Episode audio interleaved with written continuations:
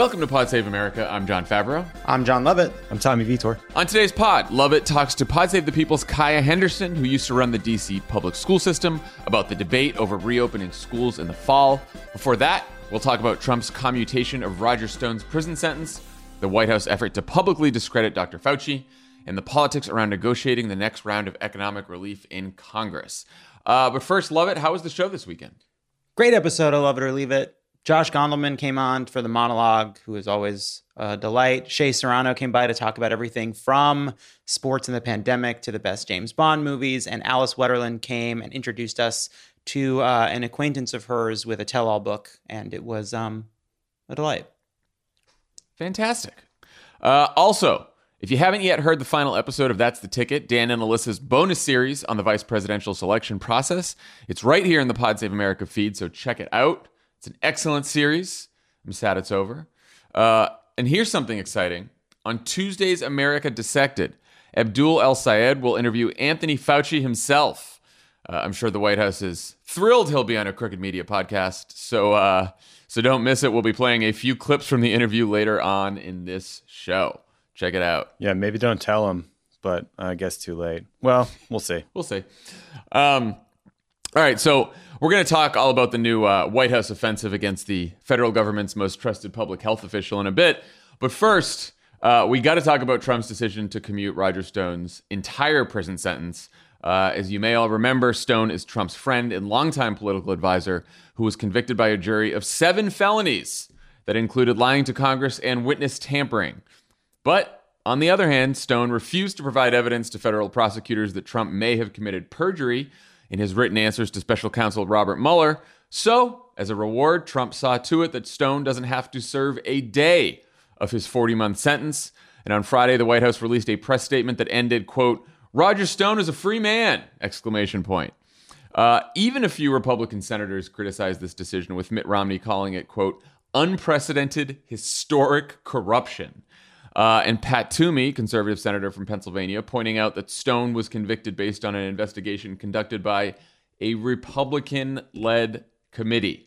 Uh, Tommy, I put this in the category of not surprising, but still shocking. Uh, what, what was your reaction? How big of a deal is this? Yeah, I mean, I think uh, quoting Dan Pfeiffer's uh, his hero, his mentor, Mitt Romney, is right. I mean, it is pretty historic corruption. Uh, Roger Stone was convicted of obstructing a congressional investigation, five counts of making false statements to Congress, and tampering with a witness. He committed those crimes to hide the truth about a foreign government's efforts to help get his boss Donald Trump elected, and then Trump used the power of the presidency to absolve him. So that's a that's a pretty big deal, pretty big corruption of our entire process. As you mentioned, John, you know specifically what we're talking about is the fact that Trump clearly knew about Stone's outreach to WikiLeaks and had you know knowledge about the the email dumps that were coming. Michael Cohen uh, said he overheard Trump and Stone talk about WikiLeaks. Paul Manafort said Trump personally told him to stay in touch with Stone about WikiLeaks. So this was pretty well documented, but when when Trump was asked about this, his written answers to Mueller said, I don't recall any such conversations about it, right? He lied. So from the beginning of the investigation, Stone and Trump were signaling that they would cover up for each other. Stone uh, said something very subtle to the media, like, uh, I will never roll on Donald Trump, is I believe one of the quotes. and then in 2018, Trump uh, returned the favor by tweeting, It's nice to know that some people still have guts when he refused to cooperate. And so here we are. Trump is not removed from office uh, after impeachment. Stone is a free man. I'm sure he'll be handsomely rewarded with some book deal or TV contract or a job on the campaign. But broadly speaking, this is also part of a pattern. Uh, Jack Goldsmith, he's a professor at Harvard Law, wrote a piece where he argues that 31 of 36 individuals Trump has pardoned uh, or given a commutation had some sort of per- personal or political benefit. So it is completely using that process in the justice system for his own personal gain. And that is a big deal, even if we are exhausted by him years into this. Lovett. What'd you think? This is sort of a uh, this story is sort of a throwback to all the uh, crimes and corruption of 2017 and yeah. 2018, TBT. 2019, I guess. Yeah. So Roger Stone says quite publicly over and over again, you know, please pardon me, please commute my sentence. I didn't turn on you. And it would have been much easier if I did. He actually says both parts. He doesn't just say I didn't turn on you, right? There's an interpretation of I didn't turn on you which is to suggest maybe in you know there's some defense that's along the lines of there's a witch hunt against you and I didn't play along. But when he says it would have been much easier uh, for himself to not turn on you. What he's really saying is, if I had admitted what I'd done, I might have been able to to get out of jail time. I might have been able to turn on you and cop to some of the crimes, the many many crimes that we're alleged to have committed together. You know, as of this moment, there are multiple conversations, private conversations between Roger Stone and Donald Trump that we don't know what was discussed. Right? We have implications of what were discussed. We have uh, um, secondhand accounts of what might have been discussed. We know what their behaviors were around those calls that Donald Trump talked to Roger Stone and then said, oh, there's going to be uh, basically like, oh, great crimes coming down the pike. Can't wait, you know? But uh, this is a successful effort to prevent us from knowing what happened in the relationship between Roger Stone and Donald Trump. It is a successful cover up. And it's it shouldn't be lost on anybody that uh, Michael Cohen is getting getting sent back to jail because he's a fucking moron who was like I don't yeah. know getting tacos and refusing yeah. to not get a book deal. Truly mind numbing uh, idiocy. But Roger, you know, Michael Cohen, who turns on Trump in some way, ends up back in jail. Roger Stone, who held out, is rewarded for it, and that's the message he's sending. And uh, it it happens over the course of a few days in which we have a Supreme Court ruling that says while we are uh, entitled to uh, Trump's taxes in theory, in practice, he's above the law, in which Bill Barr has been clearing house in the Eastern District in New York and the Southern District in New York in uh, in in DC as well. Uh, so you know it has been a, uh, a, a terrible week for the rule of law. Terrible, just terrible. Yeah, I mean, like we're we're, we're used to Trump uh, using you know pardons and commutations to help his friends out. Like that's nothing new at this point, even though it is deeply corrupt. This is the first time he's done it to actually um, reward someone who's helped cover up one of the president's potential crimes. Uh, the judge who sentenced Stone, Amy Berman Jackson, said this during the sentencing. She said, "quote He was not prosecuted for standing up for the president. He was prosecuted for covering up for the president." Um, uh, and Jeffrey Toobin noted that this is worse than anything that Nixon did. Even Nixon didn't pardon or commute the sentences of anyone who could have implicated him in the Watergate scandal. He had thought about it and realized that, that was too far uh, because it, it, could be politically damaging for him. Um, one reaction to the commutation came from Robert Mueller himself, who broke his silence over the weekend in a Washington Post editorial, where he made clear that Stone, quote, remains a convicted felon and rightly so. So, we haven't heard like a word from Mueller since the end of the investigation. Tommy, why do you think he chose to speak up now? Because, you know, Bob Mueller gets the current media environment. And I think two op eds every two years is the way to combat a president who attacks you in your investigation every day. I don't know. He's very old. They did a horrible job messaging this. It is you know, fucked up the entire uh, understanding among the country about this process. It's deeply frustrating and it makes me want to scream. Uh, I want to offer one quibble with my friend Mitt Romney, who I did quote earlier, that this is unprecedented. People forget that George H.W. Bush pardoned Caspar Weinberger, uh, former Secretary of Defense, for their role in the Iran Contra scandal. There were five of them.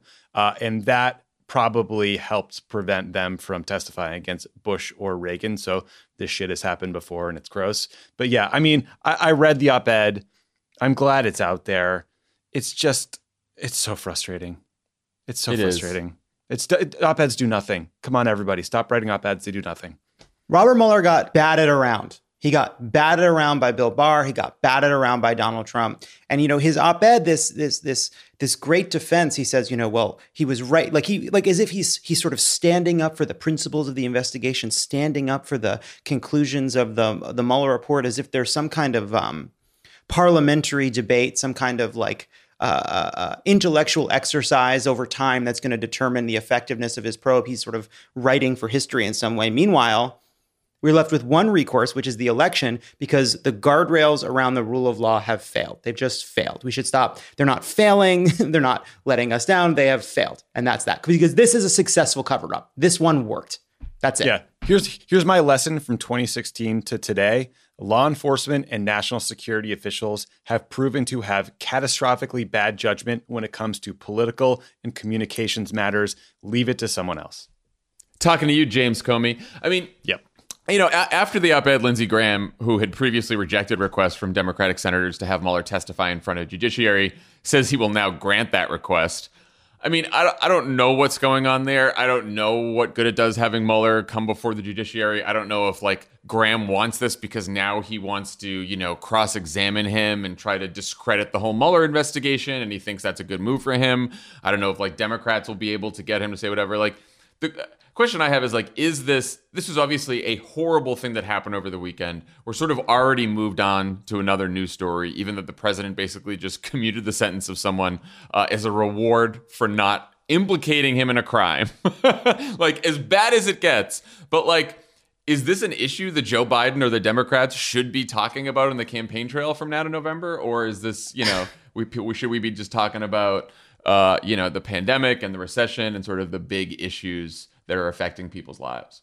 I, am willing to be like, I don't, I think it's a very tough question. I am sympathetic to those who want a, an activist, democratic uh, congressional response that is ongoing. In reality, I do think what often the the criticism is is not that things aren't taking place right now, but that there hasn't been a kind of steady drumbeat, ongoing, never, you know, basically never letting Trump score a goal, never letting anything by for the past year and a half. And there are frustrations with the way in which oversight has been conducted, obviously. But you know, I look at this and and I, I my view is there's basically three things we have to do. There's one defeating Trump in the election, obviously. There is two, after he is gone, uh, resisting the very, very powerful urge driven by Republicans and even some Democrats to move forward, not look back. We need to focus on the next midterms. We need to we need to focus on uh, meat and potatoes issues. There's going to be a great pull uh, towards not looking backwards, and we need to be resistant to that and make sure there's a process set up to go back through and investigate the crimes and corruptions and malfeasance and cover-ups of uh, the Trump administration. And as part of that three, there's going to need to be a robust effort to uh, look at some of the uh, holes in our system that Trump was able to drive a Mack truck through and start closing them around uh, disclosures, around the ways in which the president is allowed to intervene in the Justice Department. There's going to be a bunch of reforms that are needed, and we need to make sure we pursue those reforms. What we do in the next three to four months before the election. I, I'm not. I'm not totally sure what the best course of action is, but I do think our minds should be completely focused on the politics, completely focused on what it will do to affect our chances. Yeah, I mean, I, I, wonder if Graham is just tweeting it to like show it to Trump as they're on the golf course together, or forward it to him later. But I feel strongly the Democrats should never, ever again talk about impeachment on the campaign trail. There is considerable evidence that swing voters hate it. They think it's partisan. They don't want to hear about it. It turns them off. It can backfire. I would never use that word again. I do think you can talk to voters about the fact that Donald Trump pledged to drain the swamp and he's actually made a corrupt system far worse. He's rewarded his family, he's rewarded his cronies, he's rewarded his donors. You can lay out a bunch of evidence that can include pardons and commutations for those people. I agree with Lovett. Like post election, we got to look back at what happened, scrub it, figure out all the holes and fix them. But I don't want to hear impeachment ever on the campaign trail.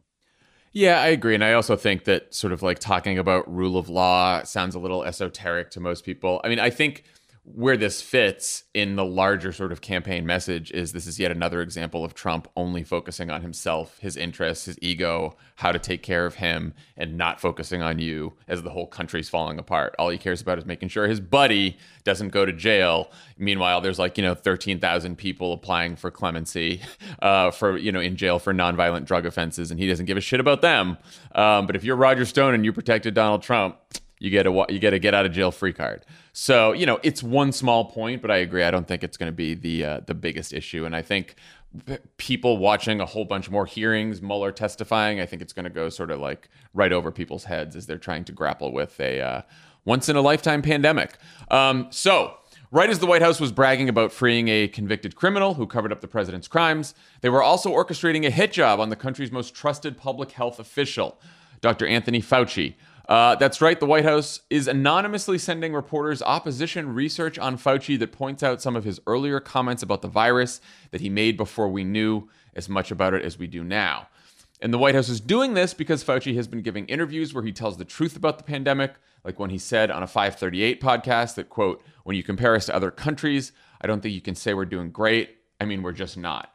Uh, Trump reportedly hasn't spoken to Fauci since June and uh, uh, and said on Hannity last week that he's quote a nice man, but he's made a lot of mistakes. Tommy, why would the president and his team openly attack the country's most trusted public health official in the middle of a pandemic? The big picture reason is that they're impossibly stupid. Uh, and it is part of a pattern where they would attack people like Colonel Vindman during impeachment and others who worked for them. But like the the specific reason for Fauci is, you know, I think the New York Times Siena poll showed that 67% of voters trust Fauci for information about the coronavirus, and then a July 10th ABC poll uh, showed a 67% disapproval of Trump's handling of the coronavirus. Right, so Trump, despite all evidence that the response is failing, is still pursuing this strategy where they pretend the virus is going away. And Fauci telling the truth on in interviews, even though they've locked those down and installed a Trump crony to make sure he doesn't do a lot of interviews, uh, it makes that argument harder. They also just have a personal grudge against him. He's popular, he's respected, and Trump is not, and that upsets Trump personally. And you know, it's just they're petty people. A, a, touch of media criticism here, like out of context quotes from Fauci in I don't know February or January when we knew literally nothing about the virus, the novel coronavirus because it was brand new. That's hardly interesting. The news to me is that the White House is doing this. I wouldn't publish some misleading attack like that on background. Say it on the record or blow these people out. Like you, you don't have to take this on background or honor some off the record agreement with these people. Like that is the news of this. Publish who said it. Tell us who's doing this. That's more interesting. Lovett. Like obviously this is dangerous to discredit Fauci in the middle of a pandemic. It is repugnant. Um, but just from like a pure political standpoint, like imagine if Trump decided to hug Fauci and be like, this guy is super respected and trusted in the country uh, by people in both parties, by past presidents. People seem to like him. I'm going to stand with him at these briefings and he's going to sort of lead the nation through this and I'll just shut up and he's the expert. Like that would help Trump politically. Yes.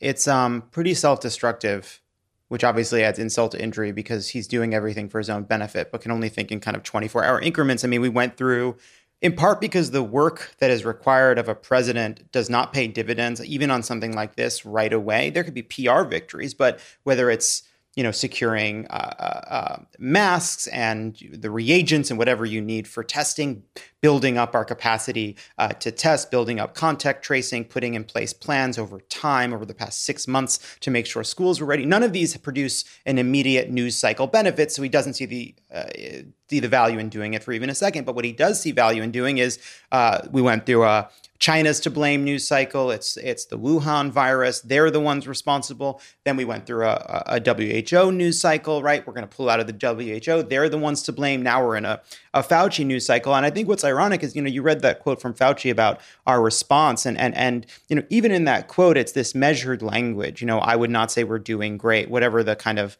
a measure tone he'd take. I think if there's a big criticism that you can level against Anthony Fauci, it is that he has been too deferential to the Trump administration in order to maintain his position, in order to continue to be in the place where he thinks he needs to be to do the most good for the country. I mean, even now he's sort of, you know, Tommy pointed out, you know, they, have got these goons preventing from doing TV interviews. Uh, you know, I don't think that they're um they're not shackled at the wrist. I mean, I think Fauci is starting to kind of bristle at the bridle that the administration has put on him. But I think he should be doing more. I think he should be speaking out even more. And yeah, you know, this isn't what he should be doing. You can look across the country, governors that have made mistakes, governors who have uh, done a good job. The ones that I think are in the best political standing are the ones who have simply said from the beginning, I'm going to defer to my experts. Yeah, I mean, look, I, I, it's a good question about like what if, if you're Tony Fauci, what do you do now, right? Because you know, the White House can jump. I mean, he he does. He's an employee of the federal government. His bosses are in the White House. Uh, he is a civil servant, so it's it's not like Trump can just fire him. Um, though I'm sure he'd try to find a way. Um, but you know, like how do you how do you think you use your voice? I mean, he he's out there basically telling the truth right now. He's not highly critical of Donald Trump, but he's telling the truth about the state of the pandemic, which is that we're not doing great. This is the big sin to the White House, right? Because the White House message, Donald Trump's message is everything's fine. What you're seeing isn't really happening. Everyone who's telling you we shouldn't reopen faster, they're just worrywarts and public health experts and all these liberals, and they don't want me to win elections. Uh, I just want to reopen the country. Everything's going to be fine. This whole thing's going to go away. So the fact that Tony Fauci's out there telling the truth, which is that we are screwed right now, is so bad that they want to muzzle him and now attack him. So if you're Fauci, like what do you what do you do? I mean, he reportedly wants to see the vaccine process through to the end, which, if that's his real motivation here, I'm cool with it, man. Stick around, shut up when you got to shut up, talk when you need to talk. He's also saying things like, you know, localities might need to lock down again if cases surge locally. That to me is an important message. I really do wish people were hearing that because I don't, you know, I think a lot there's gonna be a lot of resistance at this point. So I see how hard it is to balance those things. I don't know. I think the story of the coronavirus uh, pandemic and, and, the way it's being handled is kind of telling itself. When you see like 15,000 new cases on Sunday in Florida as they open up fucking Disney World or whatever. So I'm a little less worried about the messaging at this point than I was early on during these task forces. I do really worry about the execution of, of some of the treatments, the vaccine, all the things happening behind the scenes that we don't hear about. Yeah, and I do think you're right, Tommy. Like if he, you know, Tony Fauci being there for the vaccine developments, the treatment developments, the rollout, like if he can, from a substantive point of view, forget about the message, help make that process more effective and safe or whatever, I'm happy with him being there and speaking out when he can. I mean, um, Ivanka's about to, about to license the patent for the for the vaccine if we're not careful. So yeah, we need some guardrails.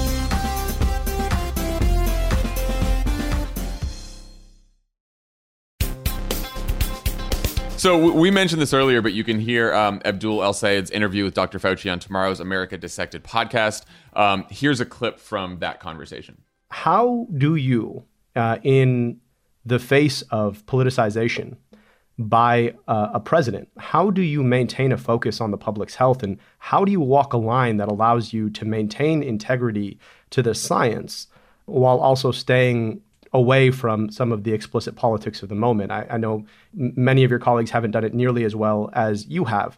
Um, so, you know, what's the secret? And then the other question is, have you ever just at some point wanted to throw your hands up and walk away and just say, you know what, at this point, like I'm done with this? No, not really. Um, because I think that if, the, the, the, issue at, at, hand is so important that I think walking away from it is, is not the solution. I think that would just make mm-hmm. things worse. Well, what I what I try to do, and I and, and I have been really been successful, as you say. I've I've I've now advised six separate presidents, all very different individuals, uh, mm. also coming from different perspectives, but also being being an administration or a presidency at different times in our history, which required, you know, different types of approaches. You know, mm-hmm. the 9/11 was very different with the anthrax attacks, the pandemic flu, and Ebola and Zika, and now COVID 19. The thing that I've done and been able to successfully navigate sometimes these very choppy waters is stick always to the science. Don't ever mm-hmm. let anything that even smacks slightly of any ideology get in the way. You've got to just stick with the science, present things, advice, recommendations, or what have you, based on evidence and science. And if that clashes with something that is political, then then don't get involved in any of that. Just continue mm-hmm. to stick with the science, and it works. It really does. So uh, check out more on tomorrow's America Dissected of uh, of Abdul's interview with uh, with Dr. Fauci. Um, so even though the president was busy trashing Fauci this weekend, he also decided to wear a mask in public for the first time during a trip to Walter Reed Medical Center. Trump told reporters before he left for the trip, "quote I've never been against masks, but I do believe they have a time and a place when you're in a hospital, especially." Uh, Trump's campaign staff immediately took to Twitter to praise their boss's decision to finally wear a mask posting the photo with comments like hashtag America First, Joe Biden is finished, and good night, Joe Biden. Uh, Lovett. What do you think? Is Joe Biden finished now that uh, Donald Trump wore a mask? Look, we, we know through many reports that um, they print out pro-Trump tweets for him so that he can see them. So this is a these are tweets for an audience of one. They're going to print them out, show it to the bus. There's a real um like Nathan Lane and the bird. Obviously, this is incredibly serious. It's in, it's both on the Fauci front and on this front, the fact that we're debating this is again how Trump's ego sort of swallows up our politics, right? Like, when will Trump wear a mask? It's such an entry level basic thing he should have done months ago. It's disgusting. But there is this like Nathan Lane in the birdcage thing of like, I'm not going out there looking like this. Look at me. I look ridiculous with this costume on. I'm not going to put this mask on. What do you mean they're waiting to see me? Well, I'll do it, I guess, but only if the chorus boys are with me. Beautiful men, military men. Put them in the masks too. And then, then we'll go out there and we'll put on a show for them and they'll love it. They'll love it. Do they love it? They love it. They love the show I put on with my big, brawny military men in our masks. That's the guy. Did you take a Pirin tablet to help you prepare for the role? Took my I can't I mean I just don't understand how I'm supposed to perform under these conditions. I do need a Pirin tablet, Tommy. Thank you. that was very good. That's a great, That was unexpected. underrated That unexpected. movie. um, what you guys couldn't see was Fauci blinking uh, "Help me" in Morse code throughout the clip. So make sure you watch it online. But like, like, I mean, it's so funny, right? Like, congrats, you did the bare minimum. You you walked around a hospital full of wounded troops with a mask on. What a fucking hero! I mean, for his staff to feel obligated to tweet about how cool he looked just uh, speaks to the depth of this man's depravity and ego. It's just it's so sad. If he'd done it months ago, things could have been different. It's just it's very it's so frustrating. It's also frustrating, endlessly frustrating to me that the political world, including politicians and the press, are the ones like shaping the boundaries of this debate, talking about how masks are politicized. They aren't. They shouldn't be. Everyone can wear them. We'll all be fine. It's just exhausting. Yeah, the idea that uh, Trump putting a mask on is what's going to uh, end Joe Biden's campaign is also. Uh, it feels like the uh, his his staffers are a bit out of touch with what's Yeah, go- going a on right now. You mean to tell me that you don't think Boris Epshteyn has his finger on the pulse from his Sinclair uh, recording booth? It's the worst. It's just uh, you're right. Like I mean, he he polarized the electorate with this bullshit three or four months ago by attacking masks and making fun of masks and mocking and doing all that other kind of stuff. And you know, if he had done it then. Uh, what you know, maybe we wouldn't be having you know uh, infections skyrocket in some of these states right now. When uh, instead of like having anti-mask activists out there protesting, putting a piece of fucking cloth over your face, thanks to the president. So It's not just him though either though. It's not just him, right? Ted Cruz No, no. today on an airplane refusing to wear a mask. Jim Jordan refusing to wear a mask. There we've seen Republican leaders, Republican politicians across the country at events this weekend. At events this weekend in big rooms crowded with people refusing to wear a mask. You know, it will be an important question that we answer over time why the United States was so vulnerable to this virus when other countries were able to control it. But man, it's not just Trump. It is a toxic Republican uh, reaction to just basic decency and courtesy and, and compassion for fellow human beings. It is a rearguard action against humanity, is what it is.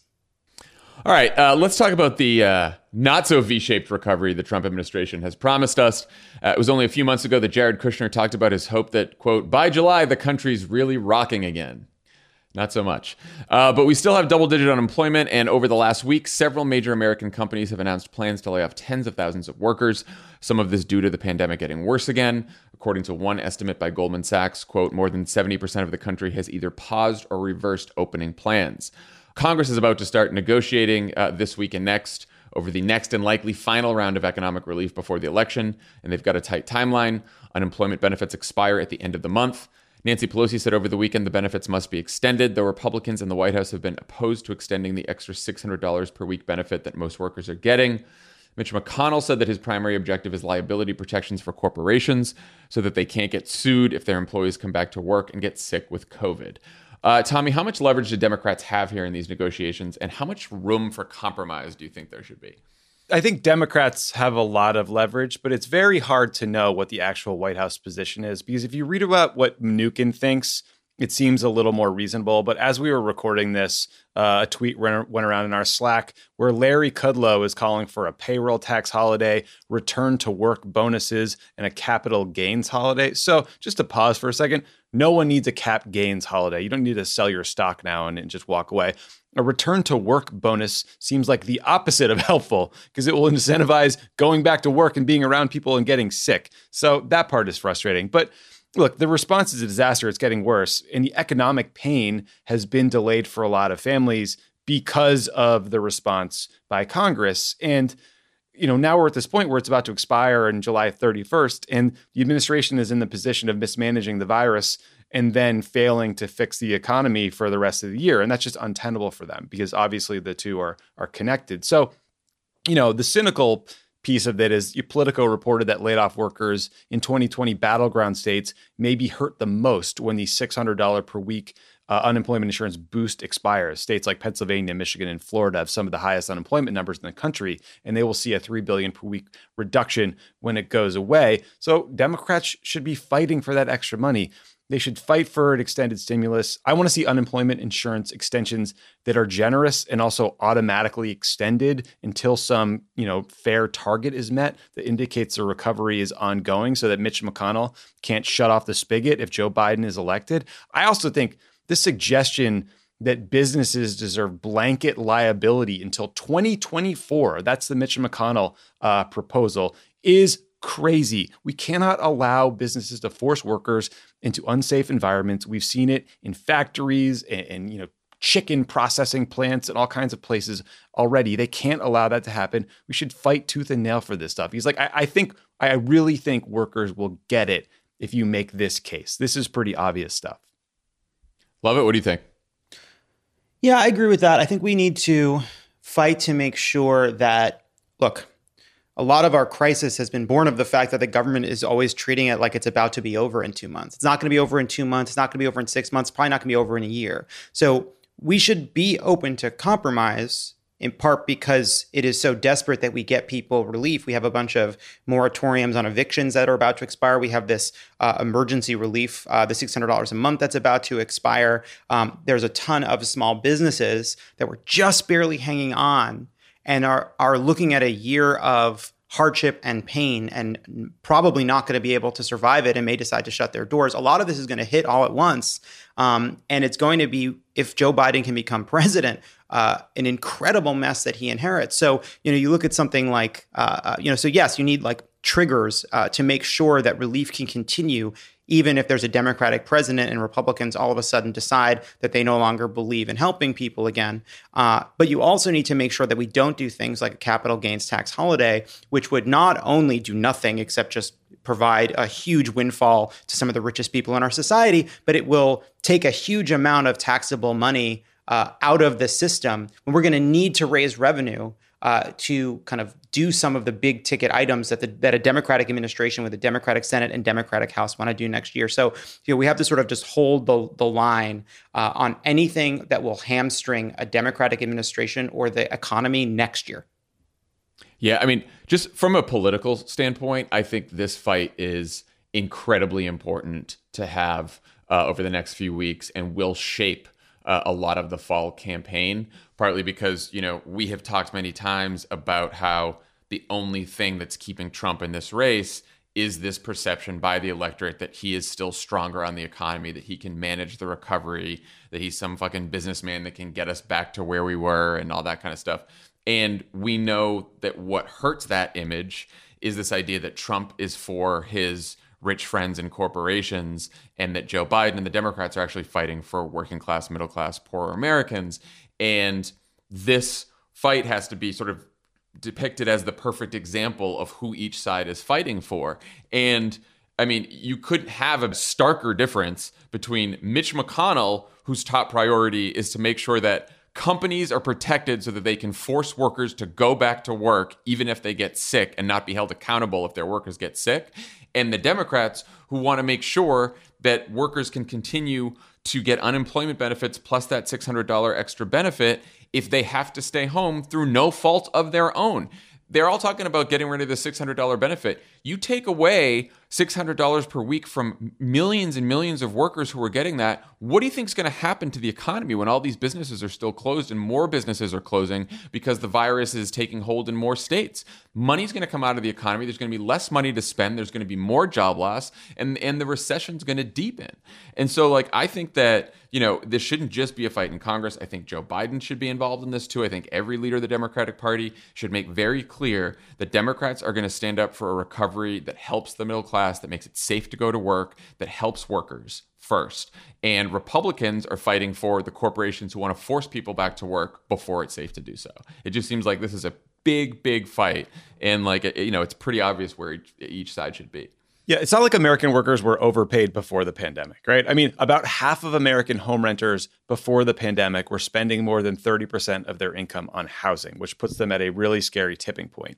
And it's also not about money because the stock market is rallying in an absurd, irrational way because the Fed is spending trillions of dollars to prop it up. They are literally buying corporate bonds. Apple, GE, Comcast, they are buying corporate bond ETFs. That is helping all these stock owners. And now we're offering them a cap gains tax holiday. Like that is nuts. So, uh, our friend uh, Austan Goolsbee, former colleague, did a study at the University of Chicago that found the fear of infection and not the lockdown is what drove uh, the economic contraction in the spring.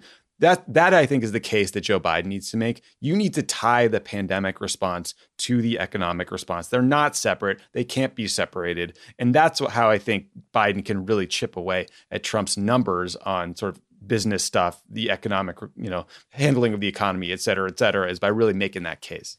So, a couple other quick points on this. One, there's also just an incredible perverse part of this debate, which is uh, Republicans like McConnell, Lindsey Graham, others saying that the reason they're against this $600 is because uh, it disincentivizes work because in some cases people might end up with a little bit more, more money than they would have gotten from their jobs.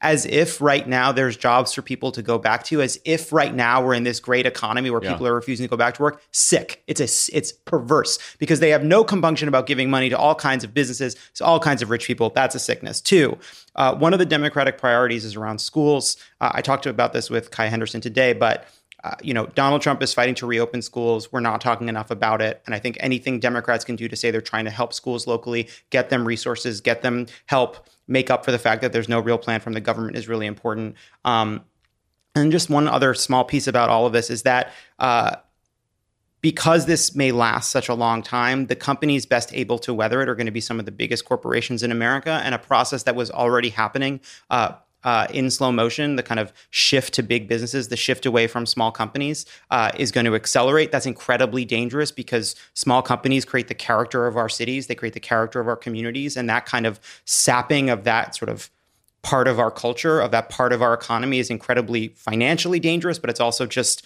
um, something that I think Democrats need to talk about more. Yeah, and I, I, I, agree with your point, Tommy, that like, you know, if I'm Joe Biden and I'm putting out my economic plan, uh, point number one of a five point plan is uh, to, to help boost the economy, fix the virus, stop the virus. Like, uh, you've got to connect the two. And by the way, that's what people are doing the fact that Joe Biden is winning in these polls, even though people still think Trump is better on the economy, is because the main issue for people is the virus, not just because of their health, but because the, they know that the virus is also stopping the economy from getting back to normal. So I do, and I think that when the Democrats negotiate this, like I know they're going to try to negotiate in good faith, and if they get a great deal, it's important to move forward on that deal because that's just going to actually help people who are really hurting. But I would not. They have almost all the leverage here. I would not give up too much because if they end up in a fight where Mitch McConnell said, "No, I am just not going to extend that six hundred dollars. That's my final offer, but I will un- extend unemployment benefits in general." Like I wouldn't take that deal because yeah. I would go. I would say that I'm going to go to the American people in November and say Republicans would rather give corporations um, more tax cuts and the ability to make workers go back to work even when it's not safe than to give six hundred dollars more a week to people who are struggling in this economy take that to the voters. Yeah, and also like love, Lovett. I'm really glad you did the interview on the question of, of reopening schools today because you know, look again, people were working full time jobs and and couldn't make ends meet anyway. What happens if their kids go, can't go to school? They're gonna have to pay extra for childcare because the kids are home and schools aren't closed. I mean, this is so blind to the reality of what's happening in the country right now, and it is so needlessly cruel that I do think like not only like not only do we have a political advantage to fight this, but I actually think that we are going to get to an outcome if Mitch McConnell has his way that's harmful to the country, to the recovery effort, to all of the above. And it's just it's not worth doing something that is harmful. All right. When we come back, we will have Lovett's conversation with Pod Save the People's Kaya Henderson.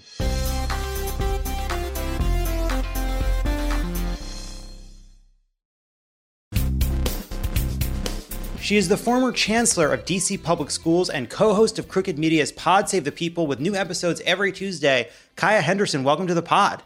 Thanks, Jon. I'm excited to be here. Thank you for thank you for doing this. I was I, am uh, look. I think a lot of people, myself included, I don't have kids. and lucky for them that don't exist. Uh, uh, but I've been just so overwhelmed by the news about schools. It seems so. Um, it's so enraging. It is so sad to see this kind of slow motion crisis coming towards us in the fall. Um, yeah. Because you know you know better than anyone how much is on the line for these kids, for the teachers, for their parents. You know this interview is happening uh, in a week dominated by um, stories and controversies around reopening. Donald Trump has begun threatening schools to reopen. You've been somebody that's obviously you're an, uh, an expert in schools. You have contributed to blueprints for how to reopen schools safely. What does it look like to you to bring students back into schools in a responsible way? Well, I mean, responsible, the, the question is who gets to define responsible? Um, I think the challenge here is that this is a situation where everybody's point of view is actually quite valid. Whether as a parent you want to send your kid to school or you want to keep your kid home, both of those are really valid perspectives. Um, if you're a teacher, whether you want to come back to school or you are worried about your safety and would prefer to stay home, or maybe you live with somebody who is immunocompromised and so you're worried about what might, both of those are valid.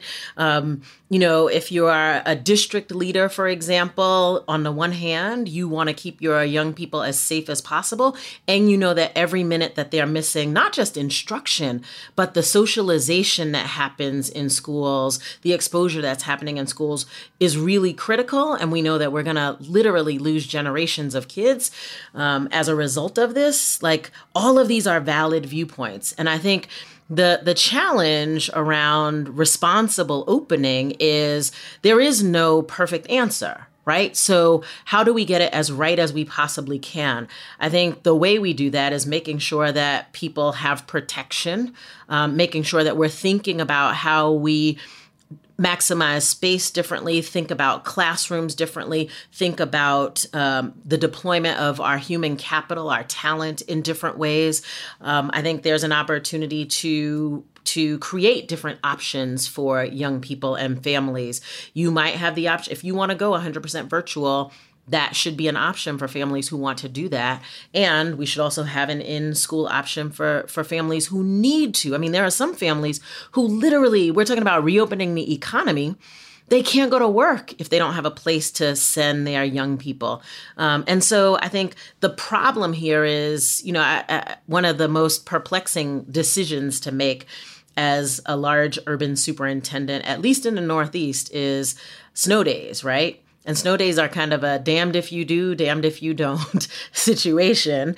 Um, and this is one of those situations where there is no right answer. And so, what can we do that is responsible, that is safe, and that meets the needs of a lot of different stakeholders? I think is a question that we're all wrestling with.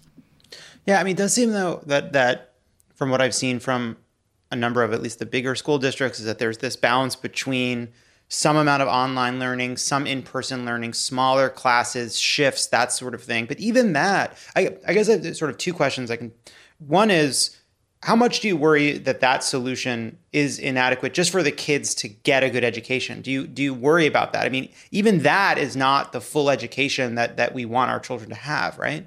It is absolutely inadequate. I mean, if you think about a regular school year, it's 180 days and it's roughly six to seven hours a day of instruction. Now, I'm not saying that every single moment is absolutely maximized, but it is far more than what, what kids are getting now in the distance learning environment because this was an emergency response to a global pandemic. We weren't set up to do this at most, many of our school districts are only giving kids two or three hours of instruction a day, in some cases, not even a day. And so, when you think about our young people who are already behind, or our little learners who are learning how to read and do math and build foundational skills, there is just no way that a couple of hours a day in an environment that none of us are acculturated really to to to operate in is the right answer for academic success. It just is not. But we also know that you can't put 3,000 kids in a school building or 800 kids in a school building. And so, again, I think people are doing the best they can with what they have. How do we bring as many kids back on a rotational basis as possible? How do we think differently about using our best teachers to reach even more kids? Um, but, you know, one of the challenges is not all of our kids are logging on. There was an article in the LA Times a, a little bit ago about 40% of kids in LA Unified School District had not logged on since the beginning of distance learning. And so those kids, we don't know where they are. We don't know what is happening to them. And that's not a recipe for academic success. And, and it seems like it'd be nice to be able to not dwell on all the ways in which this is terrible but it is yes. it, you know i do think it's horrible but but you know what's what you immediately imagine is okay you know parents with two incomes uh, families with two incomes that have more flexibility uh, uh families with means that have more flexibility they can figure out ways to make this work. But the kids that need school the absolute most, that need it the most, are the ones that are going to be the least able to do online learning, least able to make it work that they're going two days a week and don't know where they're supposed to go the other three days a week, you know, five days a week. That that is absolutely right, Jon. In all of the ways that America is unequal, this is yet again a, a, situation where the wealthy people will figure it out they have means, they have flexibility. You know, I see wealthy people who are pulling their kids out of school, period, and hiring tutors or you know paying a college student to come and manage not only distance learning but you know other supplemental activities i see you know all kinds of innovative solutions that are happening from people with means but the working mother who has three kids, or the working parents, uh, you know, in many cases, even dual parent families can't hack this situation. And we're not doing, I mean, we have decided to prioritize a whole bunch of other things before we prioritize America's children and America's families. So, obviously, you know, we've, we've, all talked about the lack of leadership or the opposite of leadership that's come from the president, that's coming from Betsy DeVos, Secretary of Education. Obviously, a lot of what school districts are dealing with is solving an unsolvable problem because the work wasn't done in advance. The things that could have been done to set, make plans, help schools prepare just didn't happen. Nobody did it. If you know you were advising a secretary of education with any kind of competence and compassion for children who's actually kind of engaged in this fight uh, who belonged in the job and didn't buy it, like it was uh, floor seats at a sporting event that I couldn't name because I don't know what floor seats are. Uh, if that was the case, you know, I've seen you know one of those seats where you can yell at the refs. That's what Betsy DeVos wanted. She wanted a seat where she could yell at the refs. If you were advising that Secretary of Education, what would be your, or if you were that Secretary of Education, wouldn't mind that either. If you were doing that job, what would you do? I mean, this is what is so baffling to me, Jon, is if we like we have decided that bars and restaurants and gyms and tattoo parlors opening are more important than schools opening. And I just don't understand how, in good conscience, we make that decision as a country. I work in the international education space as well. In other countries, people are prioritizing getting schools open because it's critical to your not just short term economy, but to your long term economy. And so, you know, I hope if I was Secretary of Education that I would be working for a president who I didn't have to explain that to that in fact our number one priority would be getting schools open not just getting schools open. And and this is i mean I, I will tell you i have experience in this right? I was chancellor of dc public schools when dc public schools was and still is under mayoral control. We were no longer governed by a, an elected school board. We reported directly to the mayor and we were able to turn that district around in part because we reported directly to the mayor.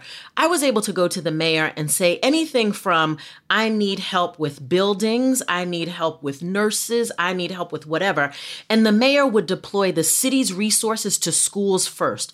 The mayor took the the architect who was designing the baseball stadium, right, which is a boogajillion dollar project, right? and said and said the baseball stadium is not more important than schools. This guy is crushing it on the baseball stadium. May he rest in peace, Allen Lew. I'm taking him off the baseball stadium because we should be crushing it in schools. I want the Department of Health to help Kaya think about how we provide health services in our schools. I want the Department of Sanitation to go pick up the garbage there so they don't have to worry about that. I want them to work on teaching and learning. And the and the mayor, I worked for 3 consecutive mayors, and each one of those 3 mayors prioritized schools in ways that had never happened before. And so we were able to turn around what was the lowest performing urban school district in the country, in part because the executive, just like the president should, prioritize schools and put the city's resources the same way we should be putting the country's resources against schools as the number one priority.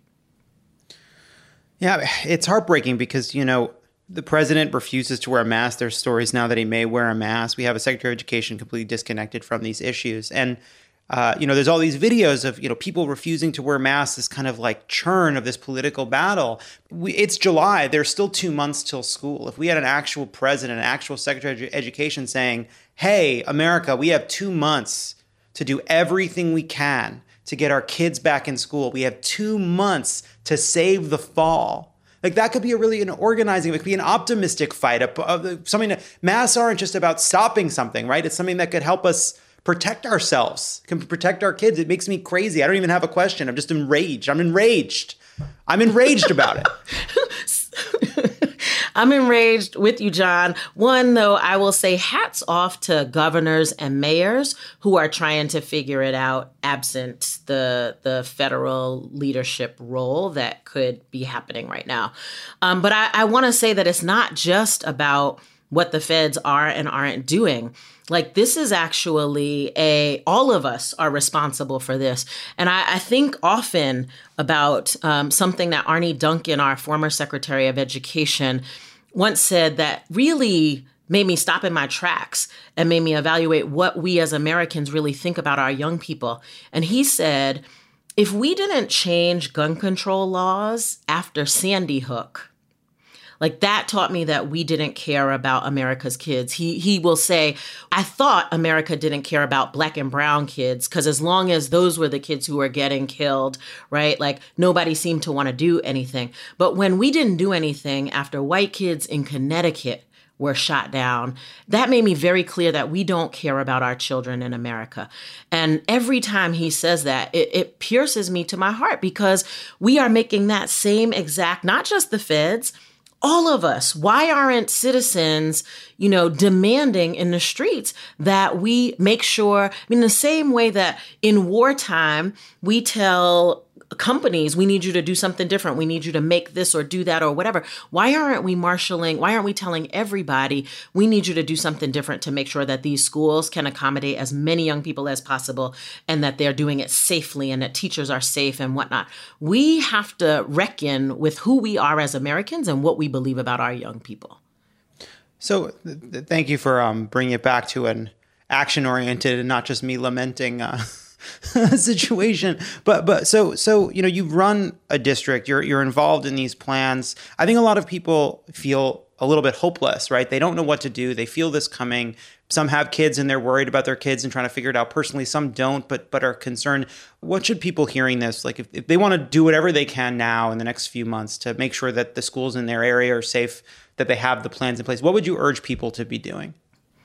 Um, I, I would urge people to talk to their elected officials, right? Local elected officials and statewide elected officials have the opportunity to bring whatever resources that they have to bear against this school problem. And I think in lots of places that is happening.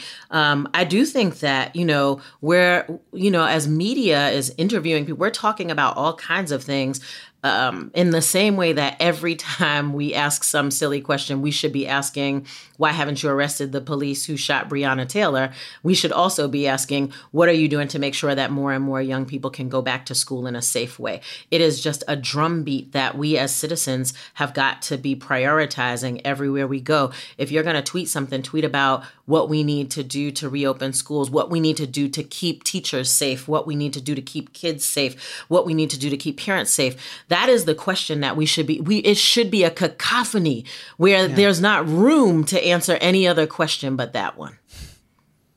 Kaya Henderson, thank you so much for being here. I, there's so many other things we should be talking about, but I really, I, I, I, and you know, there's so many other important issues around education. No, we, we should be talking to. about this. But but I wanted to focus on this because I, yeah. you know, it, it genuinely makes me really upset because I, I feel like this it's a historic crisis, and you know, we may get out of the coronavirus in a year, but the kids who don't get the education now will not. They will not. They will be permanently punished by our failure, and I just want to make sure that we keep our attention on that. Thank you, Jon. That's absolutely right. Thanks to Kaya for joining us today, and uh, we'll talk to you guys later. Bye, everybody. Pod Save America is a Crooked Media production. The executive producer is Michael Martinez. Our assistant producer is Jordan Waller. It's mixed and edited by Andrew Chadwick. Kyle Seglin is our sound engineer. Thanks to Tanya Somanader, Katie Long, Roman Papadimitriou, Caroline Reston, and Elisa Gutierrez for production support, and to our digital team, Elijah Cohn, Nar Melkonian, Yale Freed, and Milo Kim, who film and upload these episodes as videos every week.